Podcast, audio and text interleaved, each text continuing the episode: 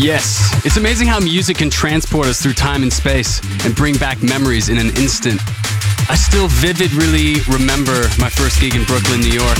Liondub was there, Brian G was there, a few others as well. It was a BP2 event with a heavyweight sound system and a warehouse bar. And this track really brings me back to that moment. A little bit of reggae influenced upfront jungle. This is Brian Brainstorm, all the way from Cologne, Germany.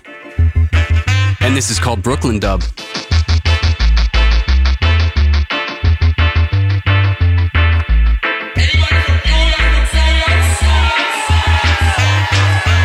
Worldwide, baby. Drum and bass worldwide. DnB on Radio 1 and 1 Extra.